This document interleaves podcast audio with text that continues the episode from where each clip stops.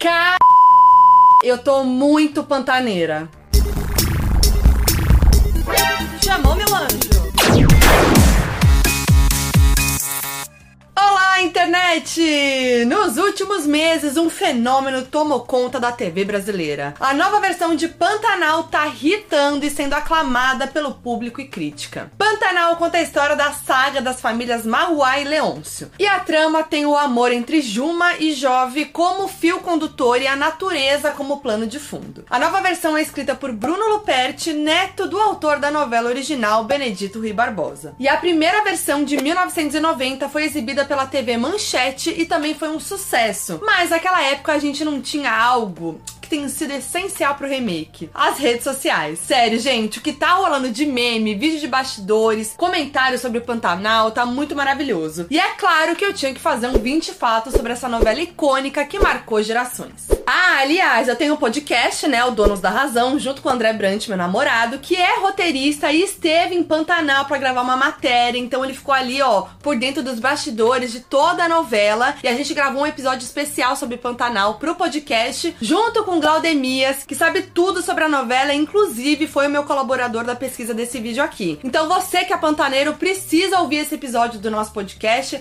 eu vou deixar aqui na descrição o link e você pode ouvir gratuitamente em todas as plataformas de streaming, beleza? Agora cata sua pipoquinha, seu cafezinho de nena e bora fofocar sobre Pantanal. Como eu disse, a primeira versão de Pantanal foi exibida em 1990 pela extinta TV Manchete, não pela Globo. Mas quase que tudo foi diferente. Antes, Pantanal já tinha sido oferecida algumas vezes pelo autor Benedito Rui Barbosa para Globo. Como ele conhecia bem algumas localidades do interior do Brasil, principalmente os lugares que fugiam ali do eixo Rio de São Paulo, ele tinha muita certeza do projeto que ele tinha em mãos. Mas a Globo não gostava da ideia de uma novela filmada quase que totalmente de forma externa, ainda mais no Pantanal. Aí quando Benedito conseguiu convencer o Boni, o diretor da emissora da época, o pai do Boninho, a Globo mandou uma equipe de avaliação para o Pantanal para comprovar se era possível começar as filmagens. Só que, pro azar de Benê, os rios estavam em época de cheia e a novela encontrou mais um empecilho porque a equipe achou inviável gravar naquele lugar naquele momento. Por conta disso, Benedito resolveu bater na porta da TV Manchete, que comprou a ideia. Bem ligeiro, porque assim, em 27 de março de 1990, ia ao ar o primeiro capítulo de Pantanal na TV Manchete. E se a Globo não ligava para Pantanal antes da exibição, depois que a novela começou, aí sim ela passou a prestar atenção, viu, meus anjos? Afinal, foi um hit. Para ter uma ideia, pela primeira vez na história da televisão brasileira, uma novela conseguiu bater a audiência da Globo. A trama conseguiu atingir uma média superior aos 30 pontos durante a sua exibição e chegou a 40 pontos no Ibope, que era muito pra época e pra audiência da manchete. É alto até pra hoje, tá? Aí olha só como as coisas são. Depois de ter se consagrado com Pantanal, Benedito foi convidado a retornar pra Globo pra finalmente escrever uma novela na faixa do horário nobre. Foi assim que em 1993 estreou a novela Renascer, filmada na Bahia. Ah lá, Globo, fazendo os caprichos de Benê. E só pra deixar claro como Pantanal é um grande fenômeno desde lá, em 2016 a revista Veja fez uma votação com um júri especializado elencando as melhores novelas produzidas até então. E Pantanal foi considerada a quarta melhor novela do Brasil, ficando atrás de Rock Santeiro. E olha isso, não teve segundo lugar porque rolou um empate no primeiro lugar entre Avenida Brasil e Vale Tudo. Seria tudo os remakes de Rock Santeiro e Vale Tudo, né? E a Manchete e a Globo não foram as únicas emissoras a exibir Pantanal, não. Vocês acham que o Silvio Santos ia querer ficar de fora dessa? Claro que não, né? Em 2008, o SBT fez uma chamada nos seus intervalos anunciando que a emissora tinha uma arma secreta que seria exibida. Qual arma era essa? Pantanal. O SBT começou a exibir Pantanal na faixa das 10 horas da noite, logo após o fim do capítulo da novela das 9 da Globo, que na época era a favorita. E o horário de Pantanal no SBT poderia ser alterado caso o capítulo de A Favorita terminasse um pouco mais tarde. Em algumas chamadas, o SBT passava um recado pra audiência assistir Pantanal depois que terminasse a favorita. Olha o afronte, gente. A disputa era braba. No ano em que Pantanal tava na grade do SBT, a emissora assumiu a vice-liderança de audiência, deixando para trás a Record, a sua principal concorrente, e tava ali, ó, pertinho da Globo. Mas Mas nem tudo foram flores para SBT, já que a exibição da novela rendeu um belo de um processinho entre o autor Benedito Rui Barbosa e Silvio Santos. Cata o cafezinho e vem com a Fifi noveleira aqui entender a treta. Depois que a manchete acabou, em 10 de maio de 99, todas as suas produções em fita ficaram paradas, juntando pole. E aí resolveram leiloar o acervo para ajudar a quitar as dívidas que a emissora deixou. Segundo o Estadão, em 2005, o SBT conseguiu comprar as fitas ali de algumas novelas clássicas da manchete, entre elas Pantanal. O lance é que, mesmo adquirindo a novela na íntegra, o SBT não detinha todos os direitos sobre a trama, e por causa do estado deteriorado de algumas fitas, a emissora acabou cortando algumas cenas de Pantanal. Isso deixou o Benedito Rui Barbosa chateadão, que processou o Silvio Santos por danos morais à sua obra e reputação. Benedito exigiu do SBT uma indenização no valor de 50 milhões de reais, que foi negada. O SBT queria negociar a multa chegando em 250 mil reais, mas o Benê não topou e entrou novamente na justiça, alegando que os ganhos do SBT na época de exibição de Pantanal foram superiores ao valor da indenização. Sendo assim, só no dia 26 de abril de 2022, o STJ entrou em acordo para a realização de uma perícia, a fim de averiguar uma nova quantia que o SBT deverá pagar ao Benedito. O fato é que, independente de toda a treta, a exibição de 2008 apresentou a novela para muitos novos fãs e todo esse sucesso só comprova a força dessa novela, né? A Juma é um dos grandes destaques da novela, tanto na primeira versão como no remake. E a primeira Juma foi a Cristiana Oliveira, maravilhosa, que era uma atriz novata na época. Em entrevista ao programa do Porchat, a Cristiana contou que foi ela quem criou os trejeitos meio selvagens e animalescos e toda a persona da Juma. Ela contou que na preparação da novela dela, ela vestiu a roupa e colocou o cabelo da personagem e decidiu andar numa mata ali nos arredores da locação da novela, pensando em como a Juma seria. Quando ela voltou, a Cristiana disse que a Juma já estava dentro dela. E na versão de 2022, a Juma ficou com a Alanis Gillen, que assim, tá arrasando demais, né? Ela contou que foi avisada sobre as audições pro papel pelos seus seguidores, que marcavam ela nas publicações do anúncio da novela com frases tipo: Esse papel tem que ser seu. Mas a própria Alanis nunca tinha assistido do Pantanal. Depois que ela se inteirou ali sobre o que era a novela, quem era a Juma, a Alanis conversou com a sua agência e resolveu tentar o papel. Ela teve que fazer três testes. O primeiro pedia que a Alanis se filmasse na natureza, mas por morar sozinha num apartamento, ela pediu ajuda dos amigos que tinham um quintal. Detalhe que os amigos não podiam saber pro que que era ali que ela tava fazendo, já que era tudo sigiloso. Até porque tava todo aquele bafo para saber quem seria a Juma, né, com aquele bando de boatos sobre isso. Bom, o segundo teste foi todo online com a preparadora de elenco da Globo e o último teste aconteceu em fevereiro de 2021 com a presença de Benedito Rui Barbosa. Depois, a Alane só soube que tinha passado pro papel porque a mídia vazou a informação e ela começou a receber mensagens dos seus amigos e familiares parabenizando ela e cobrando explicações do porquê dela ter escondido tudo isso, né? O auge. Bom, para as gravações, além de se inspirar na primeira versão da personagem, a Alanis foi atrás da Cristina para trocar ideias ali e também procurou andar descalça e passar noites imersas na natureza natureza, algo muito parecido com o que a Cristiana fez em 90. A Alanis também começou a ter aulas de equitação e kung fu, arte marcial chinesa com movimentos inspirados em animais, o que ajudaria ali nas cenas em que a Juma vira onça. Outro hábito que ela resgatou foi o de ingerir proteína animal novamente. Segundo a própria entrevista, ela queria se lembrar da sensação da fibra em contato com a boca e disse que a carne é um alimento muito pesado que nos puxa para a matéria. E a Juma, em toda a sua rusticidade, pediu por esse vigor. Palavras dela, tá? E lembra que eu falei que o Benedito conhecia muito bem o Pantanal? Muito que bem. Em 1980, quando o Benê tava ali de férias, ele recebeu um convite do seu amigo, o cantor e ator Sérgio Reis, para uma visita à sua fazenda no Pantanal. Foi nessa viagem que Benedito teve a ideia inicial do que viria a ser Pantanal, que na época levava o nome de Amor Pantaneiro. Maravilhoso esse nome também, né? Como já tinham trabalhado juntos, o Sérgio também conhecia bem o Pantanal e era um forte nome do sertanejo, o Benedito achou que era certa a escalação dele para a novela. E foi assim que Sérgio Reis conseguiu o papel para interpretar a primeira versão do Tibério. E por mais que no remake ele não tenha dado as caras, rolou uma referência a Sérgio na entrada ali do personagem José Lucas de nada. Na cena, enquanto a câmera se aproxima do caminhão que o Zé Lucas está dirigindo, é possível escutar a música Cavalo Preto cantada pelo Sérgio Reis no som do caminhão que diz: Ei, modão bom, Sérgio! Essa cena, aliás, é um duplo easter egg, porque quem já assistiu a novela sabe que o personagem Zé Leôncio ama a música Cavalo Preto, porque era a moda de viola preferida do seu pai, o velho Joventino, e ele sempre pedia para tocar em homenagem ao pai. E quem interpretou o pai de Zé Leôncio na primeira fase da novela? O ator Irandir Santos, que agora voltou como Zé Lucas. O Zé Leôncio, inclusive, virou meme por pedir sempre para tocar a música Cavalo Preto. Falando no Zé Leôncio, vocês sabiam que Marcos Palmeira também atua por trás das câmeras? É, amor, ele tem uma longa história com a trama. Na primeira versão da novela, Marcos deu vida a Tadeu, filho de Zé Leôncio, com Filó, que nessa nova versão é interpretado por José Loreto. Ao longo da sua vida, o Marcos se dedicou às causas ambientais e sociais sociais voltadas à agricultura familiar, combate aos agrotóxicos e alimentos transgênicos e à causa indígena. E aí, por essa vivência, o Marcos contou à revista Veja que, mesmo não tendo uma formação acadêmica como ambientalista,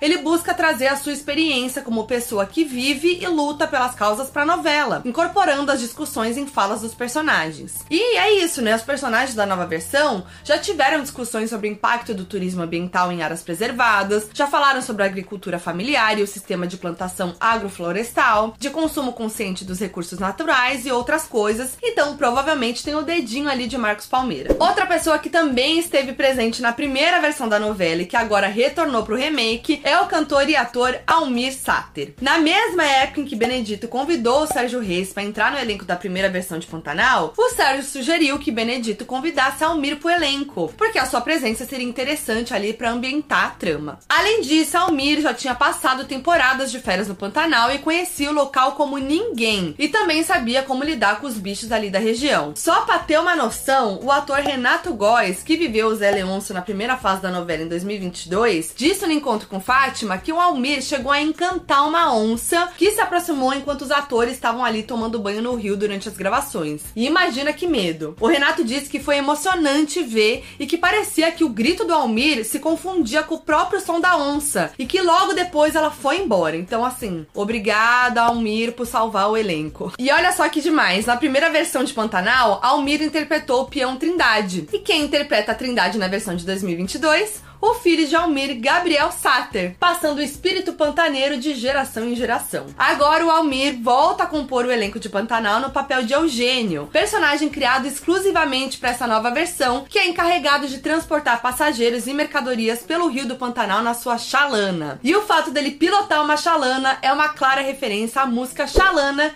de Almir Sater. Inclusive, Almir e Gabriel tiveram uma cena linda juntos em Pantanal, em que os personagens tocam viola. E o Gabriel contou que sempre descobre mais sobre o personagem em conversas com o pai e que isso só acabou aproximando ainda mais eles na vida real. Muito lindo, né? E o Gabriel Satter também deu as caras na primeira versão de Pantanal de 1990, vocês sabiam? Tá tudo bem não saber também, porque a participação foi como figurante no último capítulo. O Gabriel apareceu como coroinha na cena em que Filó e Zé Leôncio finalmente se casam. E além de Almir, outra pessoa do elenco original deu as caras como um personagem totalmente novo e foi Paulo Gor Orgulho, que fez Zé Leôncio jovem na primeira versão. Paulo deu vida no primeiro capítulo da nova versão ao idoso peão, parceiro de Joventino, o velho Ceci. A participação de Paulo foi muito simbólica, porque o Ceci, por ser muito amigo de Joventino, se recusa a se aposentar e abandonar a comitiva do amigo. Ele deseja que alguém tão capaz assuma seu lugar, uma alusão a Zé Leôncio, que no início da novela ainda é uma criança. Quando o personagem Zé Leôncio cresce, passa então a ser interpretado por Renato Góes, o velho Ceci finalmente pode se aposentar. E o motivo dessa cena ter sido tão emocionante é porque, como eu falei, o Paulo Gorgulho interpretou o jovem José Leôncio na primeira versão da novela. E o seu sucesso como galã foi tão grande na primeira fase, de 1990, que quando mudou o elenco para a segunda fase, a audiência começou a ligar pedindo pelo retorno de Paulo. Sim, o diretor avisou a Paulo que era impossível tirar ele da novela e que as linhas telefônicas da manchete estavam congestionadíssimas olha a moral. Foi então que criaram o personagem José Lucas de Nada, filho de Zé Leôncio, com a prostituta generosa. Então, quando na versão de 2022 o personagem velho Ceci decide se aposentar e dar seu lugar a Zé Leôncio, é como se Paulo tivesse passando o bastão de seus personagens. Demais, né? Agora cata essa! Na primeira versão de Pantanal, o destino dos personagens Madeline e Trindade foi definido de forma urgente, porque os atores precisavam se ausentar das gravações. A primeira pedir para se desligar do projeto foi a atriz Itala Nandi, a Madeline de 1990. Bom, como a gente sabe, Madeline morre num acidente de avião rumo a Pantanal. Mas nos planos de Benedito, Madeline não morreria. O acidente aconteceria, mas Madeline seria salva e cuidada pelo velho do Rio e depois faria as pazes com Pantanal, se tornando pantaneira e virando uma defensora do local. Acontece que Itala conseguiu uma oportunidade de filmar o documentário Caminho dos Deuses na Índia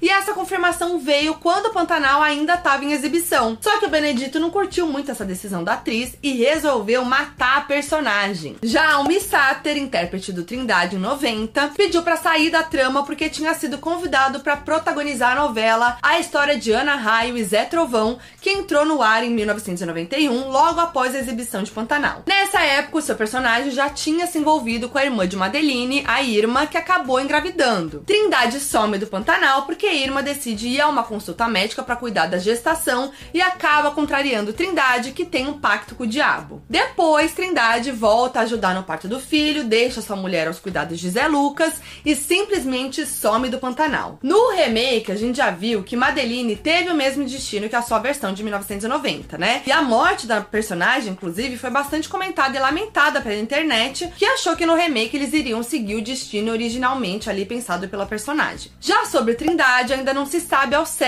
se ele vai sumir igual na primeira versão. Será que ele some junto com o Eugênio, que é o Almir Sater? Uma coisa meio mística. A abertura de Pantanal é icônica, mas vocês já repararam que das três exibições de Pantanal, em Manchete, no SBT e na Globo, a única que não tem a mulher virando onça é a atual? Pois é, a abertura do remake é muito mais focada nas imagens lindas, na fotografia, que é incrível, assim como de toda a novela. Mas o auge aqui é que a atriz que fez a abertura original na TV Manchete, a Nani Venâncio, disse em entrevista que não sabia que apareceria na novela no nu frontal. Porque é isso, ela aparece nua ali na abertura. Ela simplesmente contou que a produção pediu para que ela retirasse o tapa-sexo porque o elástico ficou marcando na gravação. Só que a produção teria combinado com ela de gravar sem o tapa-sexo e disse que a abertura mostraria ela apenas de lado, assim, a sua lateral. Aí a Nani topou gravar sem tapa-sexo suave e só descobriu que aparecia pela dona de frente assistindo a novela em casa junto com o marido e com os amigos do casal. Imagina essa situação. Por isso ela contou ao programa Domingo Show que o seu marido terminou com ela. Olha esse bafo. Mas nessa mesma entrevista ela reconhece, né, que a novela foi tão grandiosa que a abertura até acabou sendo premiada internacionalmente. Ela ainda contou que ficou muito marcada pela abertura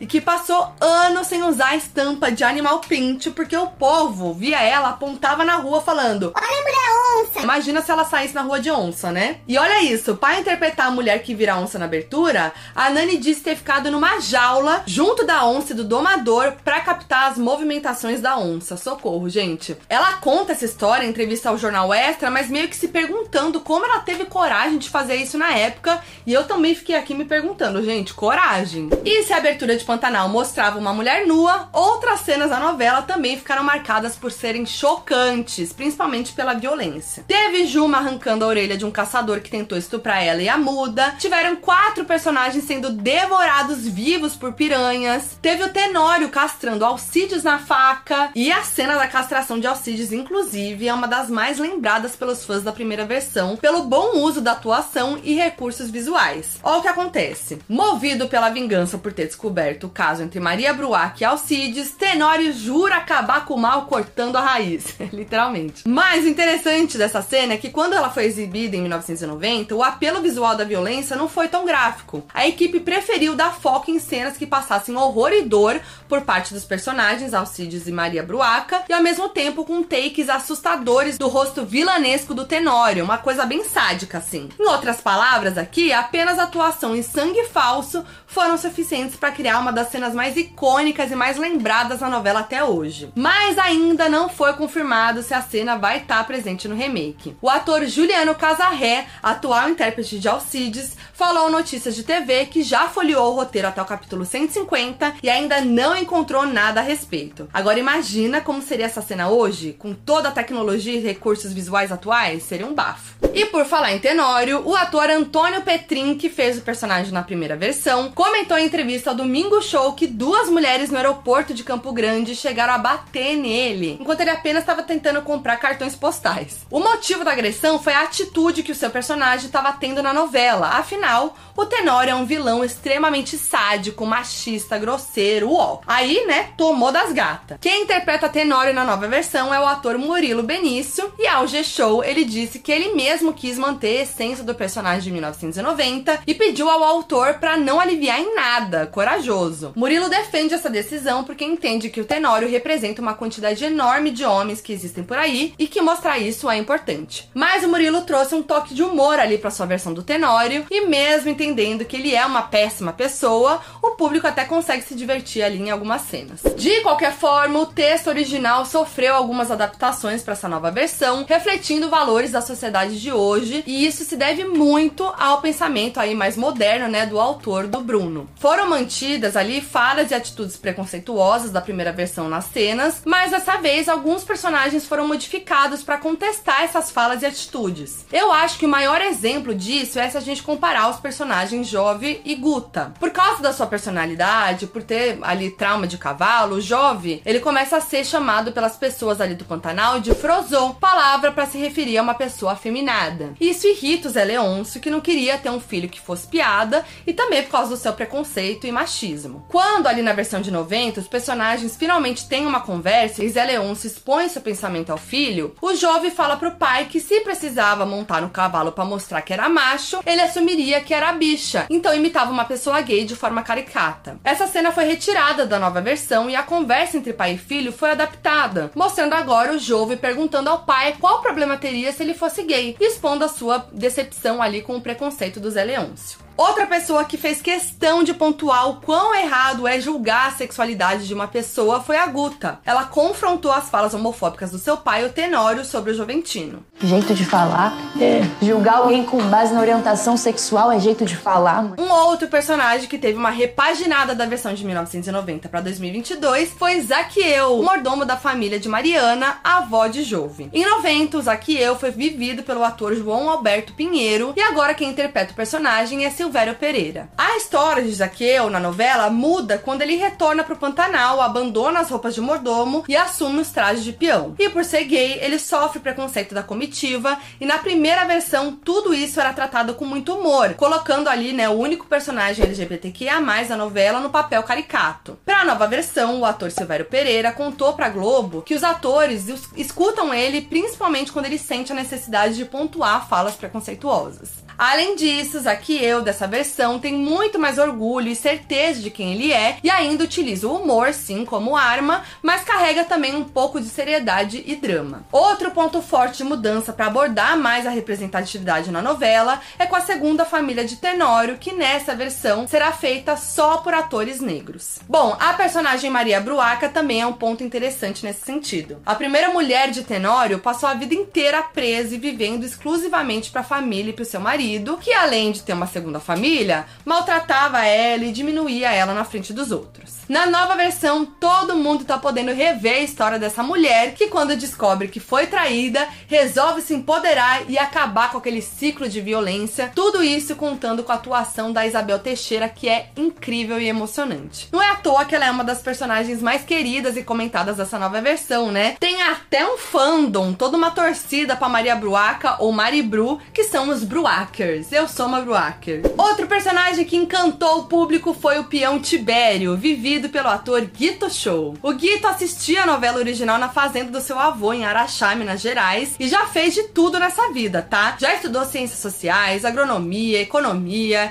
Ele trabalhou na Coca-Cola por um tempo, mas decidiu sair porque estava perdendo tempo e o controle da sua vida no trabalho. Foi aí que Guito decidiu voltar a viver do seu sonho, que é a música, ao mesmo tempo em que desenvolveu um empório onde vendia queijos, cachaças, cafés, azeites da roça. O Guito fazia shows no seu palco motorhome, uma van que ele transformava em palco, muito legal. E aí, quando a pandemia chegou, a van, que era o palco dele ali, serviu de transporte para as mercadorias do empório, e nessa época ele vivia um sufoco financeiro junto com a sua mulher e os seus filhos. E aí, no meio desse aperto, o Guito viu a notícia do remake de Pantanal e resolveu enviar uma direct pro autor, o Bruno Luperi, no Instagram, dizendo que sabia de cor as falas da novela, mas em entrevista ao G-Show ele explicou que esse de cor aí foi uma força de expressão, tipo eu colocando que tem espanhol avançado ali no currículo. Acontece que a mensagem nunca foi visualizada e o Guito então começou a sondar a ex-mulher de um primo que era filha do ator Oswaldo Loureiro, que participou da primeira versão de Pantanal como taxista Chico. E foi através dela que o Guito chegou na pesquisadora de elenco da novela, tá vendo? Às vezes a gente só precisa de uma cara de pau. Ele conta que não esperava pegar o papel do Tibério por ser um papel grande, né? E por ele nunca ter feito nenhum trabalho do tipo, mas ele sabia que poderia sim fazer algum peão e participar de cenas que envolvessem roda de viola e ainda de quebra poderia colocar uma música dele para tocar na novela, bem esperto. Bom, ele teve que fazer uma longa jornada de textos e vídeos que deram um total de cinco meses até que ele fosse pré-aprovado. E detalhe, nas primeiras gravações da novela, o Guita encheu a sua van com muito vinho e foi pro Pantanal. Segundo ele, um lugar que vai ter uns 30 artistas e não tem um bar, esse povo vai querer vinho, né? E tava certo. E essa atitude ajudou o Guita a se entrosar ainda mais com o elenco. Obviamente, a trilha da novela é toda cheia de grandes clássicos da música sertaneja, né? Tem Cavalo Preto, que eu já comentei aqui, que até virou meme. Teve também a cena de duelo, né, de violas entre Almir e Gabriel Sater. E essa cena, inclusive, é uma homenagem às clássicas cenas de violas que tinham na versão de 1990 e ao próprio Almir Sater. O Fantástico, inclusive, disse que essa cena já entrou pra história como um dos momentos mais memoráveis da dramaturgia brasileira e eu concordo. Quem concorda? Um outro exemplo da homenagem ao universo sertanejo caipira foi quando Zé Leôncio descobre que um dos dois últimos peões da comitiva de seu pai, o Tião, tinha falecido. Tião vivia junto com seu inseparável parceiro Kim, interpretado na primeira fase da nova versão pelo Chico Teixeira, filho do cantor Renato Teixeira, numa fazenda em Minas que o Zé Leôncio deu para eles dois ali viverem bem pelo resto da vida. No momento do episódio, a gente vê o Zé Leôncio contar para sua nova comitiva como foi o seu passado com os dois e a importância que eles tinham na sua vida ali e na do seu pai. Nesse momento, o personagem Trindade, vivido pelo Gabriel Sater, começa a tocar em uma roda de viola a clássica música sertaneja Amizade Especial do cantor Renato Teixeira. A cena ali leva a gente até a fazenda de Minas, onde o Kim também tá cantando a mesma música, mas dessa vez o personagem é interpretado pelo próprio Renato Teixeira. É o multiverso do sertanejo. E só uma curiosidade aqui, o Renato também é o pai da Isabel Teixeira, que na nova versão interpreta a Maria Bruaca. E todo mundo chorou nessa cena, tá? E quem não chorou tá podre por dentro. Além da violência, dos seres encantados, das cenas da natureza, outra coisa pela qual o Pantanal é lembrada são as cenas de muita pegação. A novela de 1990 foi marcada por um apelo enorme ao erotismo e nudez, principalmente por parte das mulheres, como lembra a própria atriz Cristiana Oliveira em entrevista à revista Ela. Cristiana diz que não se incomodou com as cenas de nudez nem nada e que ela entende que apesar das cenas fazerem parte de um contexto sensual e da natureza, esse recurso da nudez foi utilizado em excesso para alavancar a audiência da novela. Já o seu parceiro de cena e para romântico, Marcos Winter, que deu vida ao jovem em 90, diz ter ficado com vergonha nas cenas de nudez e sexo. Pro canal Família Manchete, o Marcos lembrou que não se sentia tão à vontade assim e tinha vergonha de ficar peladão ali na frente de 30 pessoas. Ele ainda disse que as cenas masculinas não tinham tapa-sexo como das mulheres. E segundo Marcos Winter, diferente dele, o ator Marcos Palmeira, que fazia o seu irmão Tadeu, era o extremo oposto. Ele já chegava e tirava a roupa ali sem cerimônia. Na nova versão, a gente percebe que as cenas de nudez foram diminuídas, mas de fato isso não compromete a sensualidade da trama, que já rendeu vários momentos assim bem sensuelen entre os personagens da Guta, do Jove, da Guta, do Tadeu. E essa diminuição de cenas de nudez, né, câmeras bem posicionadas para preservar os corpos dos atores, principalmente das atrizes, é uma estratégia da Globo de usar a sensualidade na novela em momentos chave ali, né? Até para evitar essa banalização da primeira versão. Mas a pegação e o troca-troca de casal continua, tá? Geral já se pegou e vai se pegar, mas quem ganha mesmo é a Irma, a nossa talarica preferida, que já pegou dois boys da sua irmã, vai viver um romance com o peão Trindade e no final da novela termina com o Zé Lucas de nada. É como diz a internet, né?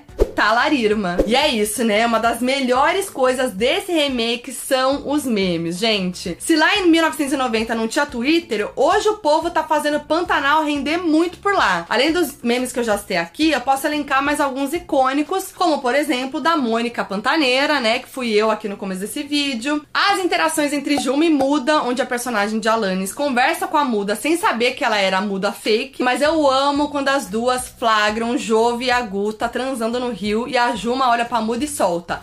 Não fala nada, Muda.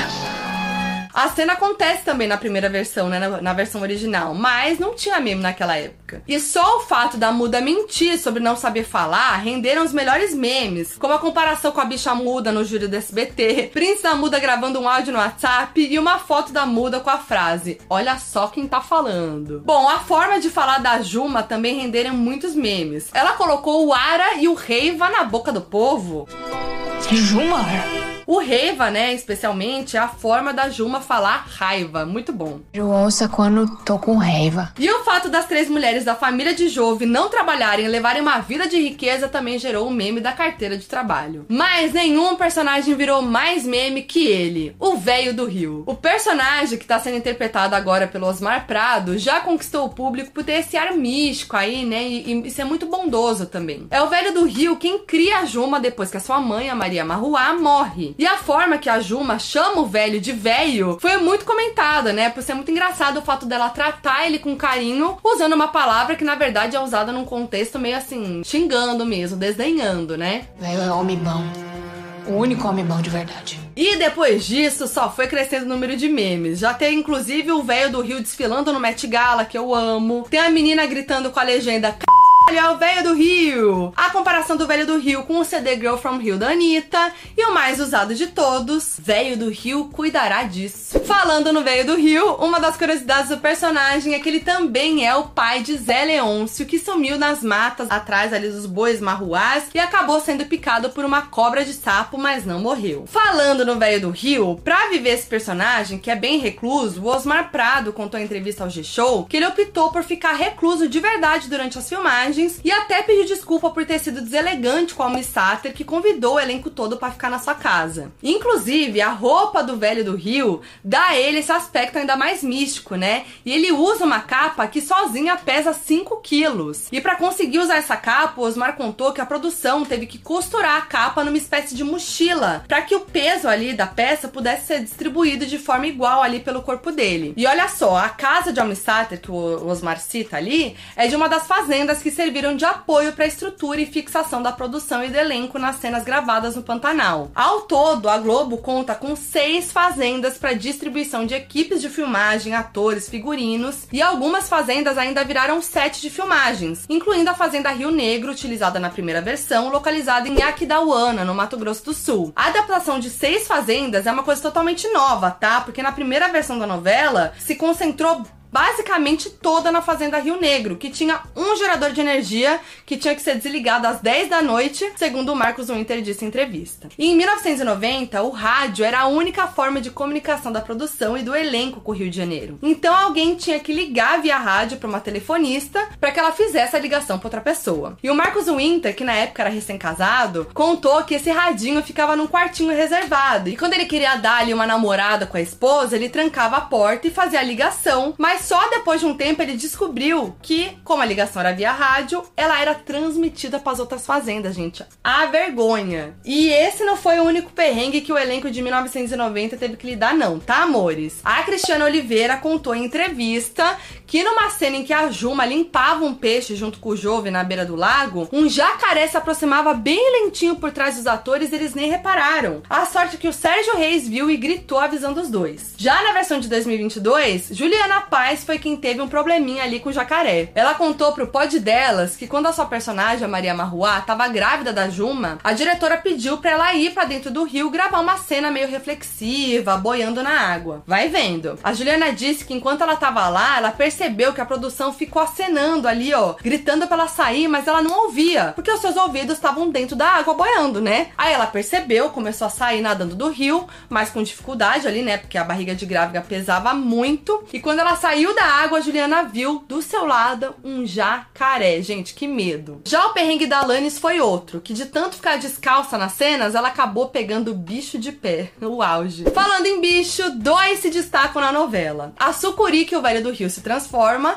e a onça que Maria e Juma Marruá se transformam. E elas são interpretadas ali pela sucuri bonita e a Mati, a onça pintada. São animais que não estão prontos para lidar com a natureza e estão nesse processo de reinserção, então são cuidadas por ONGs. A Mati é uma onça do Cerrado de 3 anos de idade, cuidada pelo Instituto No Extinction. E Bonita é uma sucuri do Pará que vive sob a responsabilidade do Centro Amazônico de Herpetologia e recebeu a licença ambiental para estrelar na novela. Os dois animais foram escolhidos pelo seu bom relacionamento com seres humanos e foram acompanhados por uma equipe de biólogos para garantir a sua segurança. A sucuri bonita, inclusive, ganhou até uma dublê de espuma de 4 metros, que é muito semelhante à cobra verdadeira. Mandaram até fazer uma casinha, um compensado de madeira ali para abrigar a cobra. Eles precisam até ficar passando glicerina na cobra para preservar ela e ela não ressecar, gente. Sério mesmo. E para as gravações, eles precisam deslocar essa cobra de uma fazenda para outra. Aí a produção liga para a frota e pedem um carro específico para arte com uma caçamba atrás para carregar a cobra, a cobra fake. Aí na cena que o que o velho do rio se transforma em sucuri, essa cena ela é misturada ali, né, entre a sucuri real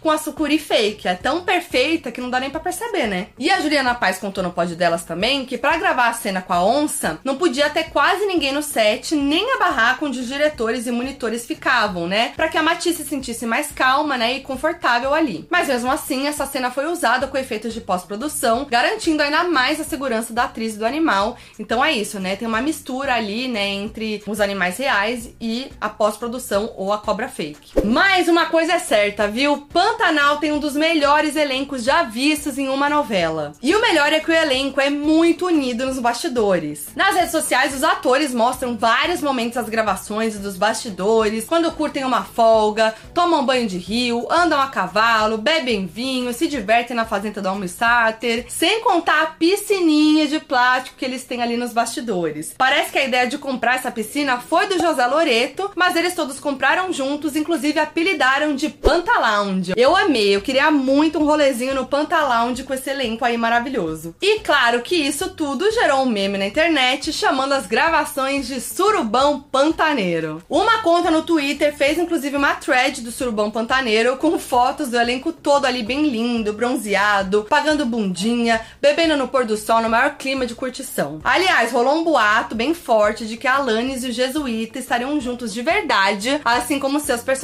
e até rolou um selinho ali dos dois depois do Jesuíta dar um bolo de aniversário em comemoração aos 24 anos da Alanis. E aí, isso daí só aumentou ainda mais os boatos. Mais uma entrevista para a revista Quem, a Alanis afirmou que ela e o Jesuíta são apenas bons amigos e que numa novela onde todo o elenco passa muito tempo junto, é quase impossível não virar uma grande família. Em entrevista recente ao Fantástico, ficou um climinha assim bem no ar, mas os dois reafirmaram que não estão namorando. Segundo o Jesuíta, eles só se flertam o tempo todo. Ai, gente. O climinha ali dos dois, assim, ó, mexeu com a FIC, né, meus anjos? Mas é isso, por enquanto vamos chipar só na novela mesmo. Quem aí tá 100% pantanizado depois desse vídeo? Conta aí o que vocês acharam dessas curiosidades, se vocês sabiam tudo. Conta mais coisas que vocês perceberam. Vamos conversar nos comentários. E se você curtiu esse vídeo, deixe seu like. Compartilha pra todas, fifizinha noveleira, nos grupos de fofoca do WhatsApp. E se você ainda não é inscrito no canal, se inscreve aí pra vídeo sobre cultura pop toda semana semana.